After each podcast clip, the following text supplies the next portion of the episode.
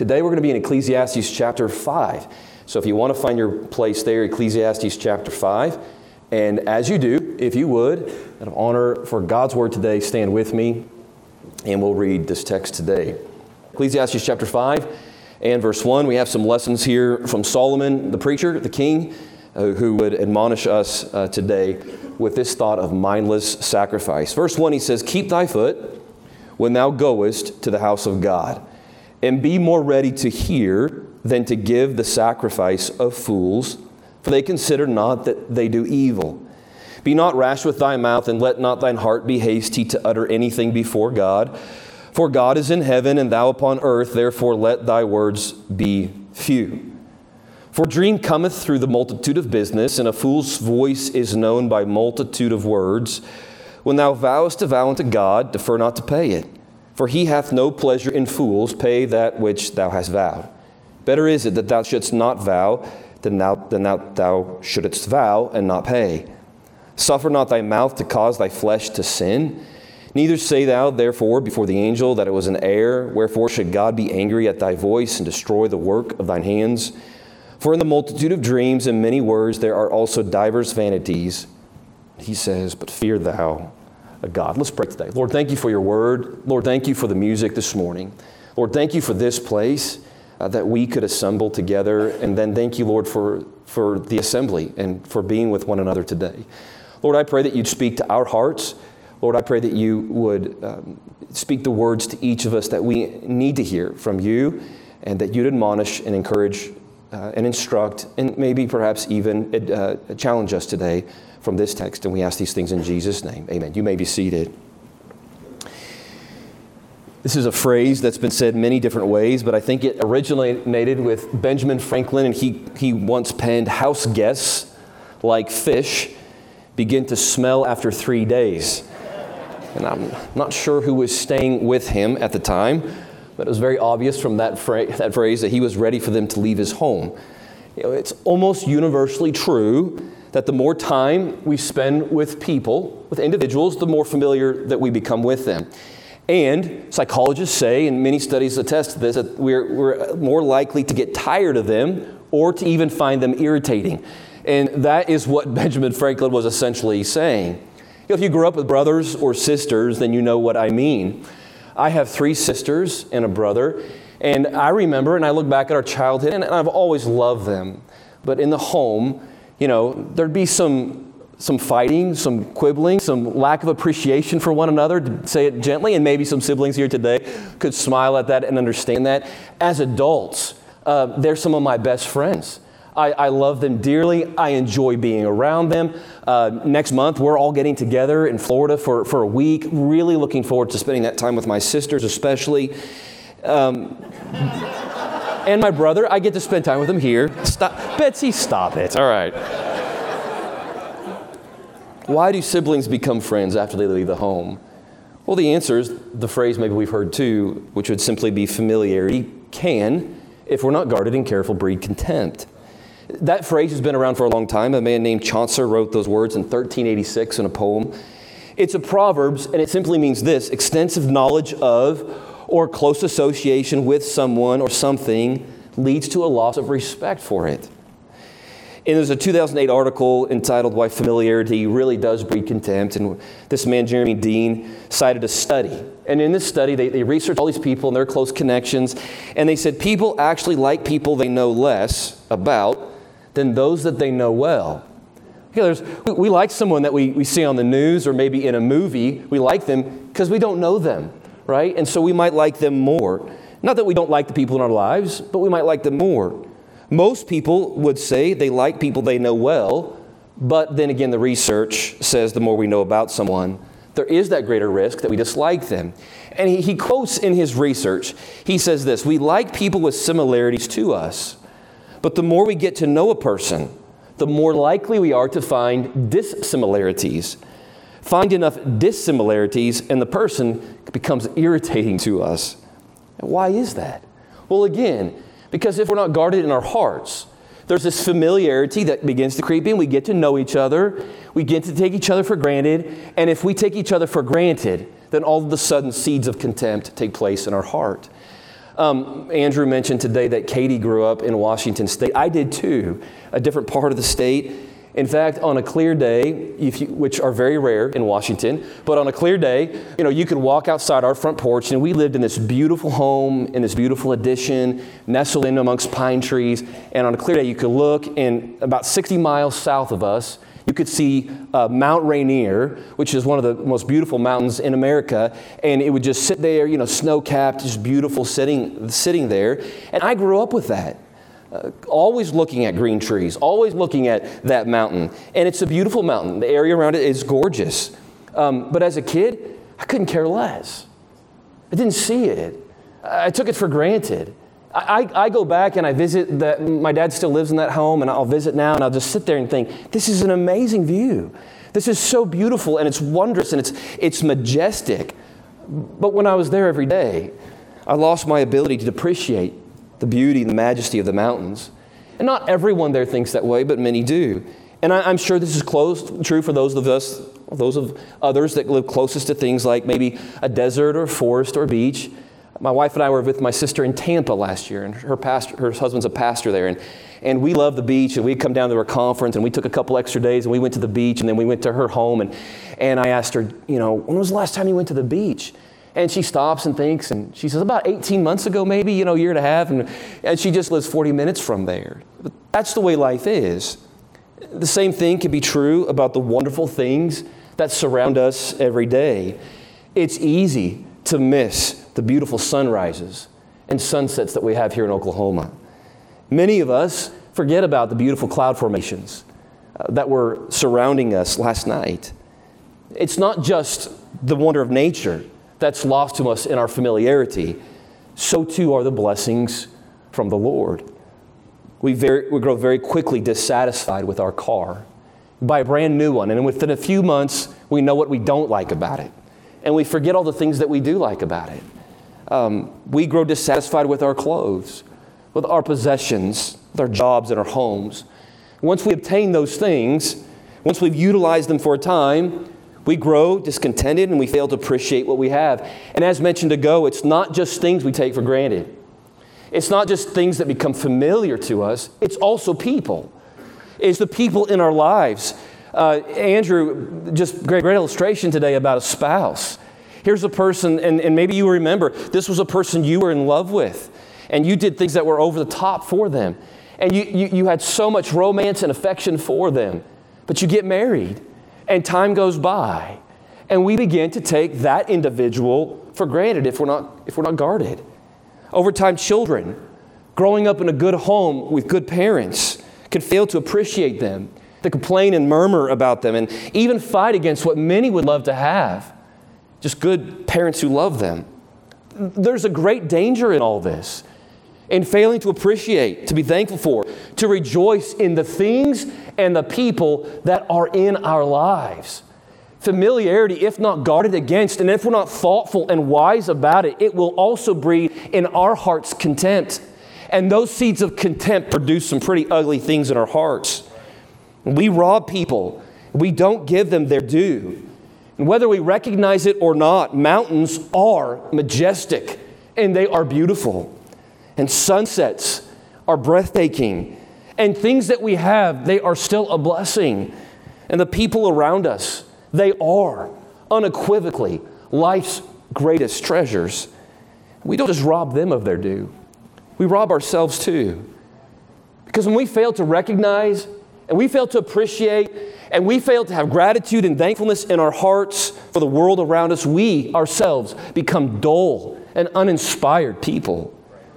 We grow critical. We grow contemptuous. We grow even bitter and judgmental.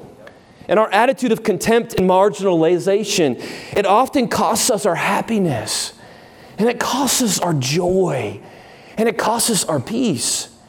And, and, and, our relationships with other people that we're supposed to be loving and receiving love from, we, we cut that off and we hurt those individuals. And, and we not only are not extending love, we're not receiving it. And we need that for the health of our hearts. And there is this tendency and this bent that, that sometimes we unappreciative people have. And that is what Solomon is addressing in the text this morning.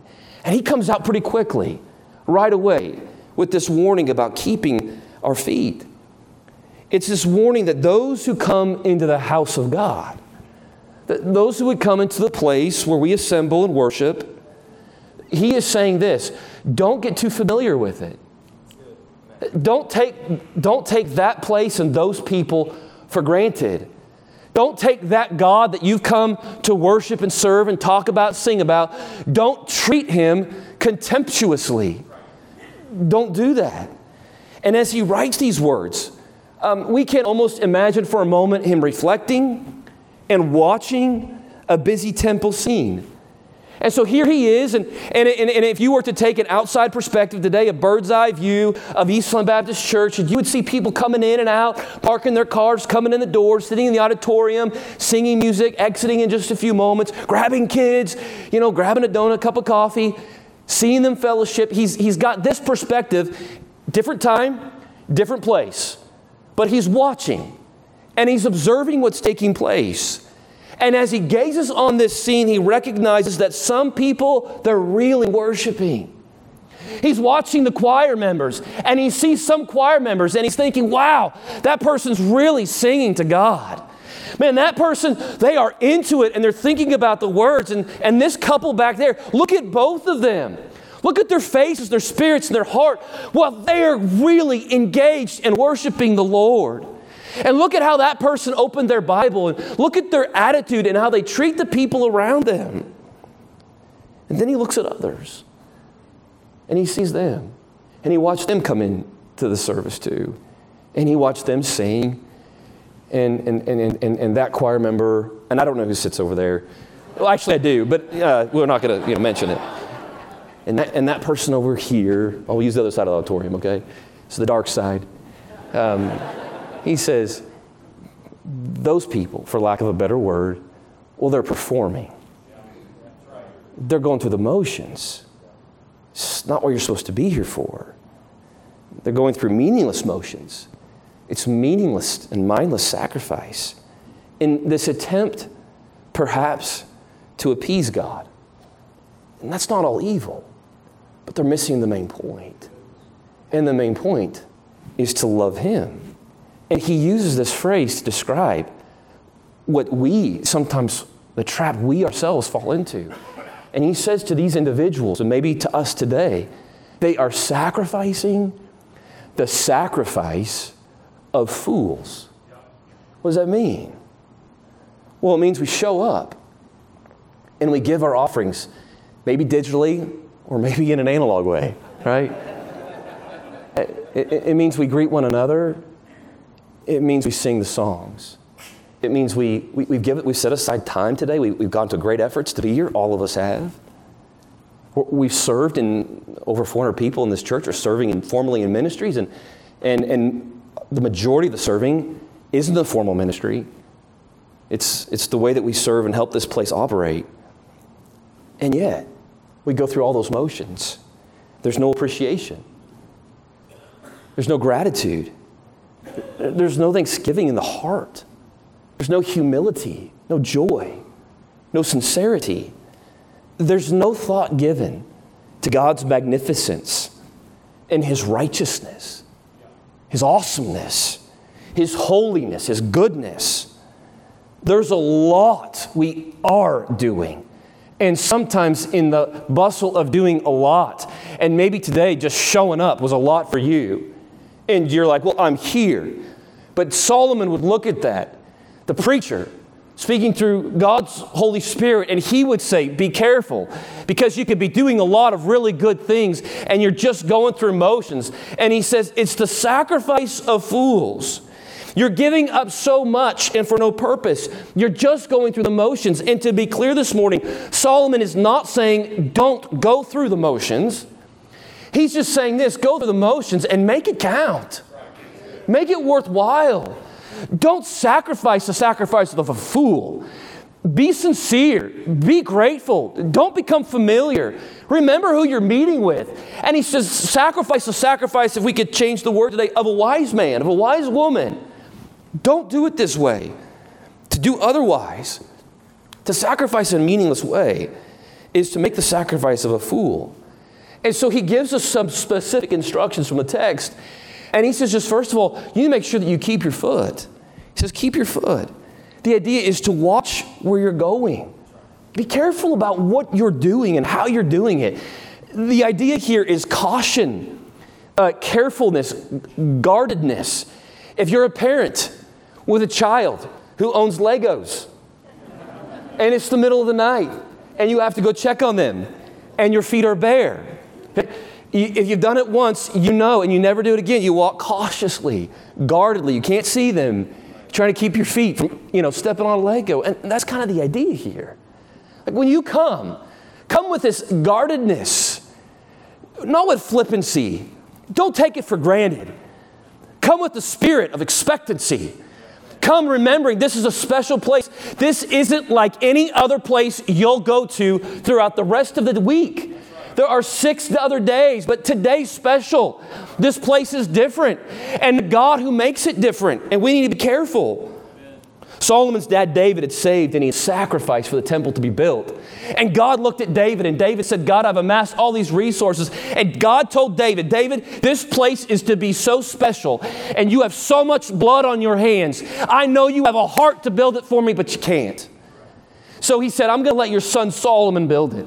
And the man who wrote these verses built the temple, and it was magnificent and it was beautiful and it was wonderful. And the purpose of the temple was to create a space where people could worship God. It wasn't about the gold and the tapestry and the entrance. All those things were symbolic, but they were symbolic of God. And people went to the temple, and years go by. And Solomon, later in life, he's observing the scene and he sees wait a minute, this wasn't what the temple was built for because these people are entering carelessly. They came with bad attitudes. They, they came with this, you take care of me. They came with entitlement. They came with problems with one another that they harbored in their hearts and weren't letting go of. They came with pride. They came with known sin that they failed to address in their hearts. They came to, and for our purposes today, and I know I'm moving this into a different dispensation, but they came to church and they went through all the motions of worshiping God and they acted like they were doing God a big favor. And God looks at that and he, he says, You're not doing me a favor. He looks at this and says, You're treating me with contempt. That's not the point of coming here. They had allowed themselves to become too familiar with the scene, too familiar with God, too familiar with this idea of worshiping Him. Fast forward hundreds and hundreds of years. And Jesus watched people doing the same thing. So he expounds on this thought. And if you want to turn there, you may. Mark chapter 7. I'm going to read a few from a few places here for a moment. Mark chapter 7. And I have, I think, uh, we're going to have some of those verses on the screen as well this morning. And so in verse 6, as Jesus observes, quote unquote, religious men, people who went to church, if you will, people that were supposed to be doing one thing. But he says, that's not what you're doing. Verse 6, he says, Well, hath Isaiah prophesied of you? And he uses this really strong word. He said, You're hypocrites. Why? Well, because you say and do one thing with your intention, but your heart, what God can see that we can't see, it's far from me. He says, As it is written, this people honoreth me with their lips the heart's far from me. Verse 7 Howbeit in vain do they worship me, teaching for doctrines the commandments of men, laying aside the commandment of God. He said, You hold the tradition of men. You're so steeped in your tradition. You're so steeped in, in making sure that everything's right outwardly. And He is not dogging that. He is saying you're missing what's inside. And what's inside is what's important. Verse 13, he says, You're making the Word of God the most important thing, of none effect through your tradition which you have delivered. And he says, And many such like things ye do. Everything that they did, they did to be seen of men. In Matthew chapter 23, verse 23, turn there with me if you would. Matthew chapter 23 and verse 23.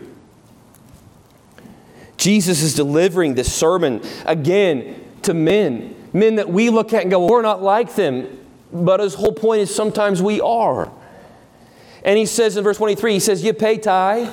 Now, he would go on to define what that meant for them, but for us today, it's our money that we give to the Lord. He says, You're paying it. He said, But you've omitted the weightier matters of the law. He said, Judgment and mercy and faith. These things are priority. He says to them, He says, These ought ye have to done, and not to leave the other undone. He says, Yes, pay your tithe, but do it with a good attitude. Have mercy amongst you. Have judgment. Have kindness and goodness. Verse 24, he said, You blind guides. You strain at a gnat, you swallow a camel. Verse 27, he says, Woe unto you. He says, You're like whited sepulchres, which indeed appear beautiful outward, but they're within full of dead men's bones and of all uncleanness.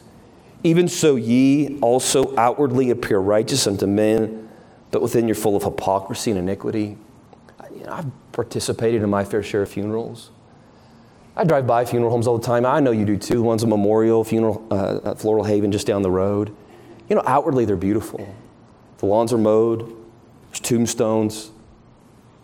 But inside those tombs, it's not beautiful. If they took those bodies that die and they laid them on top of the grave, we'd go by and go, wow, that's ugly. And Jesus is saying, yeah, the condition of your heart looks like the inside of those tombs. He says, it's ugly. He said, You've come to church and outwardly you look like Floral Haven, and inwardly it's disgusting. The condition of your heart. This is the warning. Isaiah, go backwards in time, right? Solomon saw it, Jesus saw it, Isaiah saw it. He says in verse 4 All sinful nation, a people laden with iniquity, a seed of evildoers, children that are corrupters. He says they have forsaken the Lord. So they provoked the Holy One of Israel into anger. They're gone away backward. God says, Look, I'm not just disappointed, I'm not just hurt, I'm angry. Verse 11 To what purpose is the multitude of your sacrifices unto me? I don't really care about that. He says, verse 16, Wash you, make you clean, put away the evil of your doings from before mine eyes. He says, Cease to do evil. Verse 17, Learn to do well. These are the things that I care about. Isaiah chapter 29, verse 13, he says, Wherefore the Lord said, For as much as this people draw near to me with their mouth, and with their lips do honor me, but have removed their heart far from me, and their fear toward me is taught by the precept of men. If, if this was a problem for Solomon's day, if it was a problem for Isaiah's day, if it was a problem for Jesus' day, we're going to have that problem today. And we have to guard against it we have to guard against this. We have to come with this different kind of attitude and spirit and be held in check by the Holy Spirit of God. Because we could be guilty of coming to this place and meeting with our brothers and sisters in Christ and singing this kind of music and hearing this kind of preaching and coming and doing what these people did, and that was in a way that was perfunctory. We come because we're supposed to come. Got my car today, put my suit on, come to church go home, take it off, and go do whatever I'm going to do today. And, and, and not engage my mind. We forget it's a privilege and it's a blessing and it is not a right to assemble with God's people in God's house and to meet with Him and to have His Holy Spirit speak to us. We simply check it off our list of things to do for the week. We come perfunctory, we come insincerely, we come to church without any realness to us. We sing the songs from memory and not from heart. There's a difference when we engage our brains and minds. We judge everything around us. We judge the people around us, we judge the building, we judge everything here. Judge the preaching, judge the music, and we fail to judge our own heart. And that's the whole purpose of being together.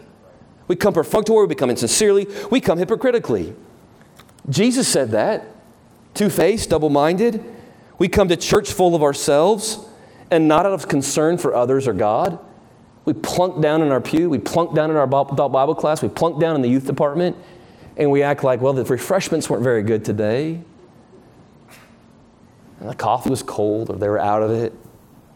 No one, no one shook my hand It's an unfriendly place.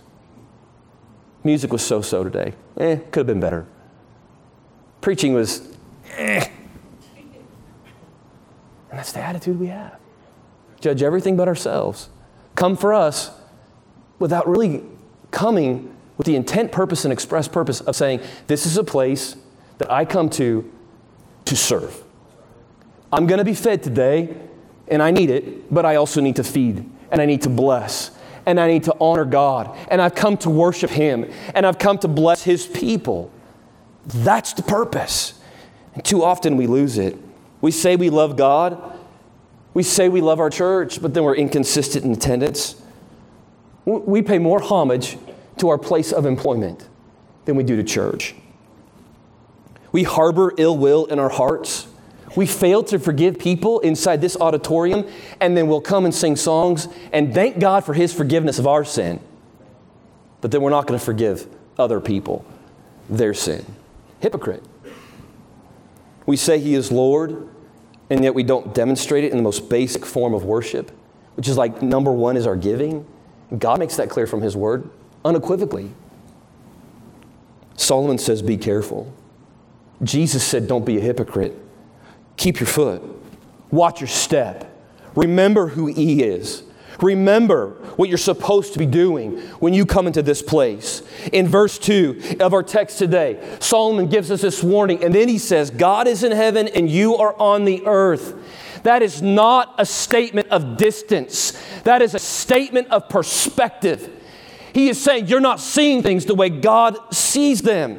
Don't toy with him. He's not to be taken for granted. He's watching. You want to judge? Be careful because the judge is the judge and the judge judges. And he sees our hearts and he knows what's inside us. And Solomon just issues us this warning. He says, Guard your foot. Be careful. Number two, he says, Be ready to hear. Look at the second part of verse 1. He says, And be more ready to hear than to give the sacrifice of fools, for they consider not that they do evil. Be not rash with thy mouth, and let not thine heart be hasty to utter anything before God. For God is in heaven, and thou upon the earth. Therefore, let thy words be few. God is telling us that our first duty when we come together is to listen. And too often we come in and we just want to talk. And that's not wrong to talk to one another, but let's listen to each other too. And first and foremost, we need to be in a position with hearts ready to receive what God might say to us through the preaching, through the teaching, through our brothers and sisters in Christ. Listening isn't easy. It is work to listen. It requires us to think and it requires humility. We have areas of our hearts and we have areas in our attitudes that need constant correction. All of us, for all time, until we're with the Lord, we are going to need some adjustments. So, too often, we just pretend to listen. We're silent, we're nodding, maybe even affirming, but we're not listening. Sometimes we're selective with our listening. We tune in to what we like and we tune out what we don't like. Sometimes we're even attentive in our listening. We focus all of our energy and effort on what's being said. But the, the Lord is asking from us this morning is simply this I want you to be a reflective listener, listening with humility, knowing that at any given time, your heart and your attitude may need correction and you don't even see it. But the Holy Spirit and the mirror of God's Word will help you see it. Verse 1, he says this They consider not that they do evil. No reflection. Not even coming to church and not even considering that maybe God might point something out in my heart today that's evil. An evil thought, an evil intent, an evil attitude, an evil uh, disposition, a lack of joy. And he says they don't even consider it. They're not listening. There's no reflection. They're not paying attention. They don't really want to hear. He says, guard against that. Be ready to hear. We need to do business when we come to this place with who we are, with who He is, and with who He wants us to be. God is in heaven, we're on the earth. He's watching in a way Solomon could not. And he says, pay attention. Be guarded, listening. Number three, be the person that you say you are. Verse, verse 3, look back at our text today. Verse 3. He says, A dream comes through the multitude of business, and a fool's voice is known by multitude of words. He says, When thou vowest a vow unto God. Okay. So we might look at this today. This is a different dispensation. They dealt with God in a different way. We'll say, well, that's easy. I just won't vow a vow to God. I'll just get around that text.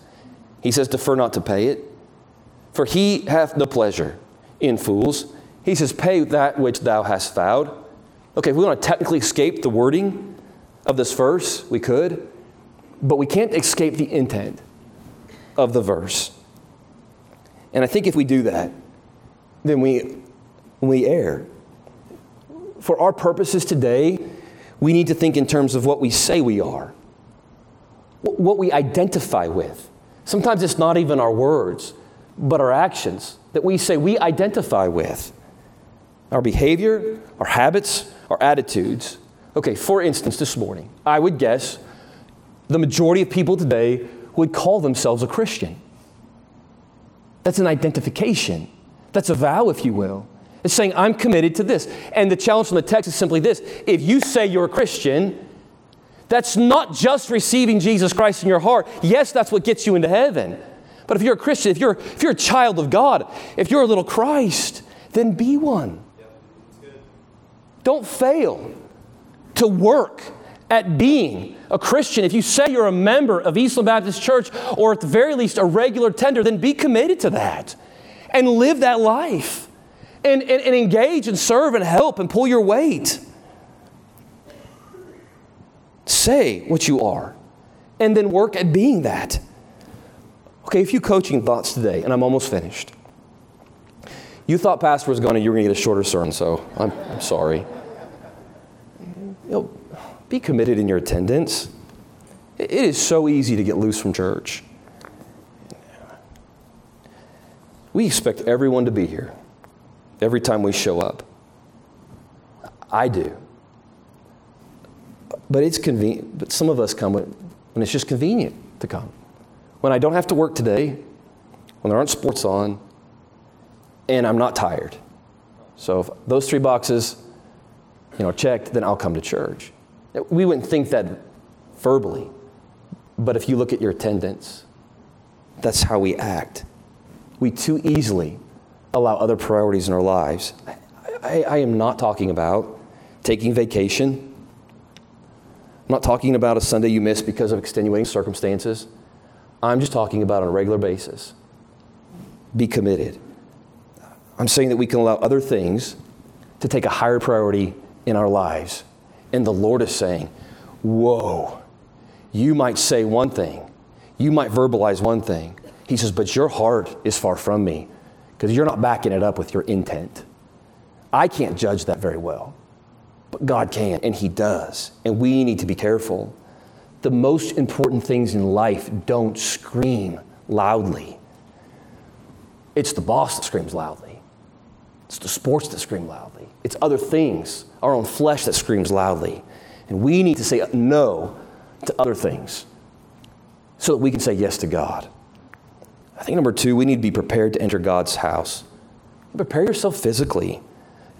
Preparation for services shouldn't start an hour before the service starts. Like, you know, Elizabeth and I have four kids, and when they were li- real little, and you know, it could be challenging to get out, you know, get all the kids out of that house on Sunday morning. You know, start thinking about church on Sunday, on Saturday evening. Uh, you, you stay up you know, too late, whatever that is for you, and you roll in here and you sleep halfway through the services and you're just physically wore out, that, that's a mistake. That's not taking this seriously. Like, think tomorrow's church. I need to be at my best for the Lord, and I need to be my best, my best for other people. Like, engage your mind there. Get ready. Prepare yourself spiritually. Prepare yourself to listen. Prepare yourself to be still. Prepare your phone and, and, and, and all the distractions in your world. Prepare them so that when you're here, you can engage people. And when you're here, you can sing songs to God. And when you're here, you can worship Him. You know, pray for Jesse as he leads the music every Sunday. Pray for the man. Ask God to help him. What he does is a big deal in our hearts. Pray for the man. Ask God to use him to lift our voices so that we can please him. Pray for the preachers. Pray for us guys who fill this place and speak for, for uh, 30 plus minutes sometimes. Pray that we could speak God's words so that we could hear them and be instructed. Enter with a sense of expectancy from God. Come with a spirit and an attitude of prayer. There are six days of the week we commit to living our life here on earth, but Sunday's different. Like, set it apart in your mind and set it apart in your heart. When we come here, we do so to accomplish eternal things. We are building a foundation in our lives for eternity.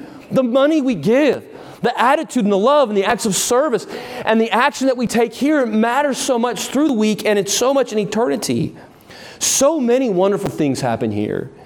But your attitude and your involvement and your creativity and your sacrifice and your love and your giving, they matter. Don't take what we have here for granted. Things that are taken for granted are neglected, and things that are neglected are lost. Ask Solomon. Look at the temple. He gives these people a warning, and did they heed it? And the Bible says, and history records, they did not. They neglected the warning, and because they neglected it, they lost. Just because we have what we have doesn't mean we always will. We may feel like we're in a position of strength spiritually today, and it doesn't take much for it to be lost and gone. And this is a special place, yes, it won't always be if you don't treat it that way. So treat it that way. Don't take it for granted. If you're a member of Eastland Baptist Church, don't take Eastland for granted. Be supportive here. Be loving, be serving, be guarded, be helpful. Come here with a sense of expectancy. Don't treat it lightly. These people lost the temple. In a few hundred years, they tried to rebuild it, and they never could rebuild it, and they lost it again. Today's a warning. It's also an admonition. Don't come here lightly. Don't take for granted this place, this church family, the things we do here. Don't offer the sacrifice of a fool. Don't be mindless. Come here listening. Come here with a good attitude. Come here attentive. Come here to hear God's voice. Come here to listen. Come here to serve. Come here to sing with purpose. Come here to serve with meaning. Come here to love one another. Be ready to apply what God says to you and be responsive to His voice.